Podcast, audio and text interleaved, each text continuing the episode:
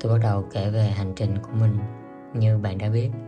Từ chữa lành cùng Bảo Đăng tập 1 đã ra đời vào một ngày tháng 4 trên kênh youtube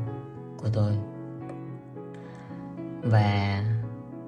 trên kênh podcast này tôi muốn mang đến cho khán giả của mình nhiều câu chuyện hơn, có phần thi vị và vỗ về hơn, tự sự và suy tư hơn về cuộc hành trình từ rác hóa thành hoa từ một người trẻ tham vọng bốc đồng đầy đau khổ, đến một tâm hồn bình an buông thả và tĩnh tại trước hầu hết những biến cố trong cuộc đời.